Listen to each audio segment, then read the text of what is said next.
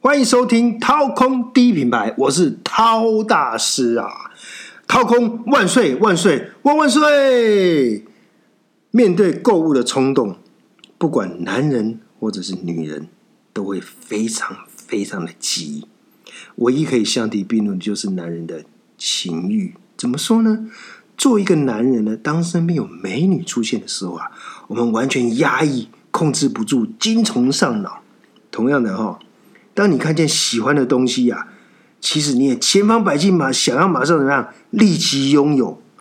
纵然男人呢，千百年来一而再、再而三的用老二来思考啊，文雅一点就是用下半身来思考，犯下了许多灭家灭国的滔天大罪。可是我们永远学不乖，不管你是市井小民、上班族，还是总统或老板，你都会怎么样？外遇、离婚。事业一夕间垮台，从此身败名裂，公司股价大跌，为的都是那短暂的开心。男人付出了多么惨烈的代价？我常在想哈，任何一个男人，包括我在内哈，面对各种陷入下半身思考的情境的时候啊，当下有时你会完全的失去理智，管他那么多，我非常愿意牡丹花下死，做鬼也风流，用我所有的一切换来今天晚上的开心。所以呢，你愿意用所有的财富、名声、地位、家庭换一夜风流？每天你打开社会新闻，都会听到这类层出不穷的新闻案件。我们永远学不会，更学不乖。难怪难怪，王伟忠说什么？婚姻很简单，管好你的老二就行了。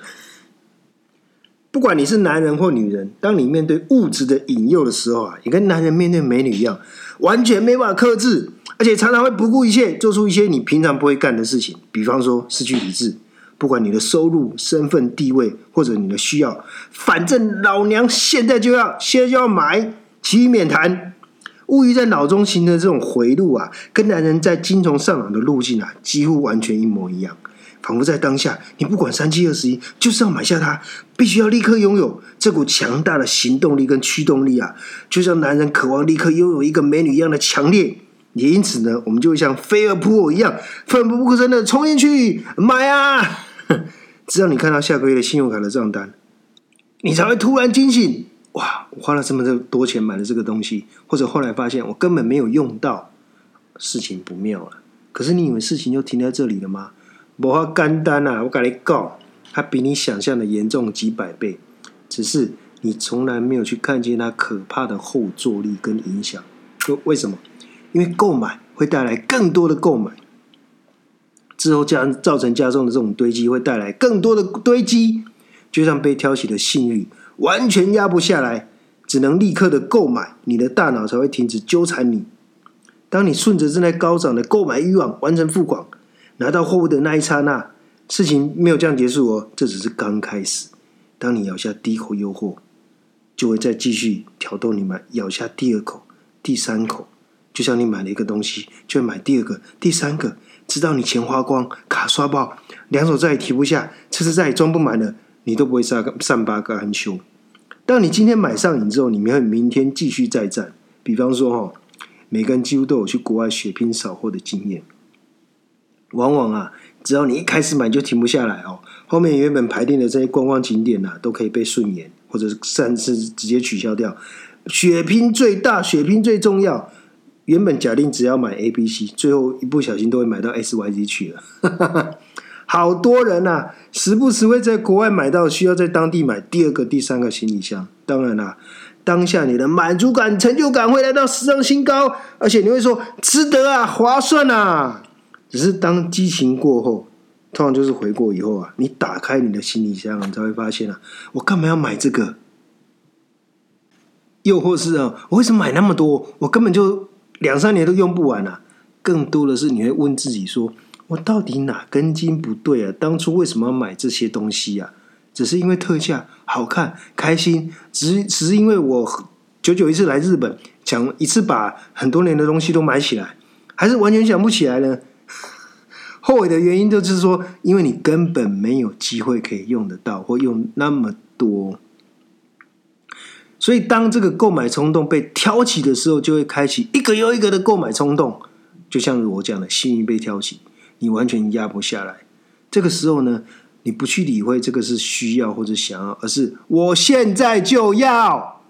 可是我们常常处在这种可怕的购买险境当中哦。比方说，你会让自己在百货公司周年庆，你会让自己在 Outlet 国外的名牌店啊、购物季啦，对不对？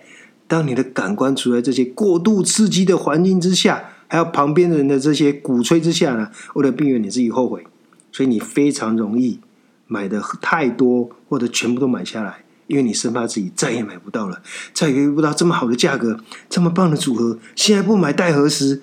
为了不让自己后悔，人生不能吃后悔药，所以你的购买清单呢，瞬间的暴增，一发不可收拾。我看到很多啊。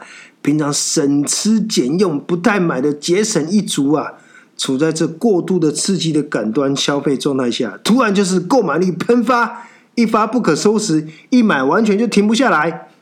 更常发生的是什么？同行的朋友、同事说：“我跟你讲哦，这个超好用，我上次来日本就买了两打。”这时候你根本忘记你是谁，然后在好友、同事、店员一句又一句，你就糊里糊涂买下一堆。一堆什么？你一辈子没有吃过的维他命，你十年也吃不完的保健品，一堆你根本没有机会可以穿到的衣服啊、大衣啦，又或是怎么样，重的半死，带回家后再也没有用过一次的昂贵电器或三 C 用品。老实讲，你是不是有这样的经验？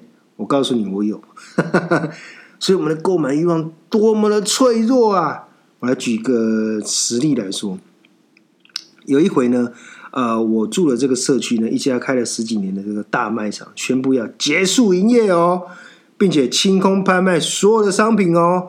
当我在新闻中看到这个消息的时候啊，我告诉你，我多积极，你知道吗？我排开所有的事情，我准备挑两个晚上，预留至少三个小时起跳，准备要大肆收刮啊！你问我有我那时候缺什么？坦白说，什么都不缺。那。那你那你觉得我为什么要去凑那个热闹呢？我也不知道为什么，就是就是被迷惑了。然后当我走到那这家我已经来了 N 年无数次的这个大卖场的时候呢，我发现啊，所有的电器冷冻柜啊，货架上的这些商品啊，差不多都被扫光了。当下我跟你讲，也不知道为什么哦，就在那种氛围里面呢，我的购买战斗力就被挑起了。我就跟着大家去搬那些剩下为数不多的商品，管它是什么厨师机啊、电锅啦，哈！我跟你讲，在那种氛围里面呢，人真的已经没有理智、没有逻辑，更不会思考，只有抢啊，只有买呀。不过好在当下呢，我立刻启动我很短时间的冷静期。当我看到哎，这个厨师机，哎，这个什么电器，我就把手机掏出来，把商品型号一打进搜寻。我告诉你，我立刻我的那个购买的那个热情啊，立刻降到了冰点。你知道为什么吗？我马上从这些盲从的亢奋中醒醒过来了。我发现呢，讲是讲轻商了哈，清仓百分之九十的商品，我我我我喜欢的商品呢，我去挑了一下，我去比较一下，根本没有比较便宜啊。然后呢，我马上从这种积极参与变成冷眼旁观。甚至变成是走马看花，真的是一查惊醒梦中人啊！以前呢，我在这种这种莫名其妙这种抢购的氛围当中呢，我没有一次哦，真的没有一次能够全身而退，多多少少我最后都会抱回一大堆莫名其妙、一辈子用不到的东西啊！这一次，哇，好清醒哦，什么东西都没买哦。那这这就像是什么？你知道，国外遇见旅行的时候遇见那种艳遇呢？双方都一见钟情，干柴烈火，很少不会天雷天雷勾动地火的啦。只是就这么刚好，你就中标了，得到艾滋了，那不就很亏吗？你说不会那么幸运呐？是啊，外遇艳遇也许不会，可是呢，夜路走多了，绝对遇到鬼啦。你老是爱参加这种清仓购购抢购的哈，你不会那么幸运。我告诉你。随着你参加的次数越多，在清仓现场的时间待得越久，你买错东西，或者是买到一辈子用都用不到东西的几率就会越来越高。因为人的理智啊，在那样的氛围下绝对会失去。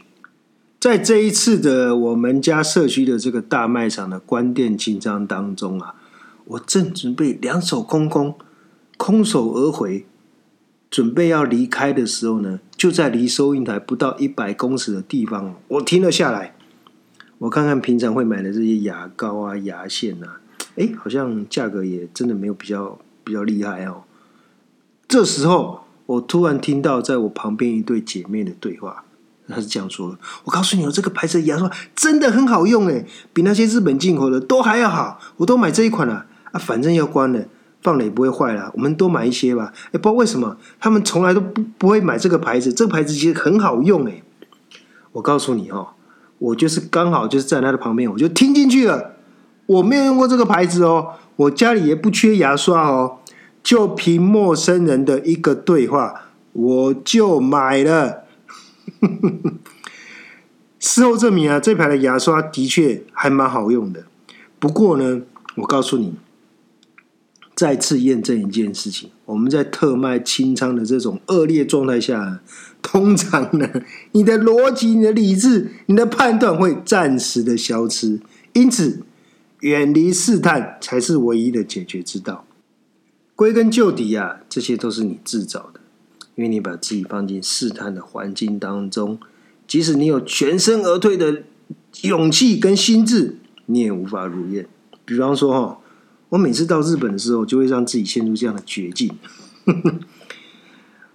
假设我已经决定只买 A，常常是怎样？A 忘记买，反而去买 B、C、D，一直买到 S、Y、Z。那才才去日本才去第一天，空空的行李箱就装了八分满。接下来我就开始苦恼了，还有四天、五天、六天该怎么办？嘴巴讲说要克制了，要节制了，脑筋也知道说我不能买这么多东西啊。可实际上是怎样？知道？直到你上飞机的那一刻啊，你都要在免税商店买个不停，一定要把那个手里面的日币都要花掉。我常觉得那个状态实在很像逃难，对不对？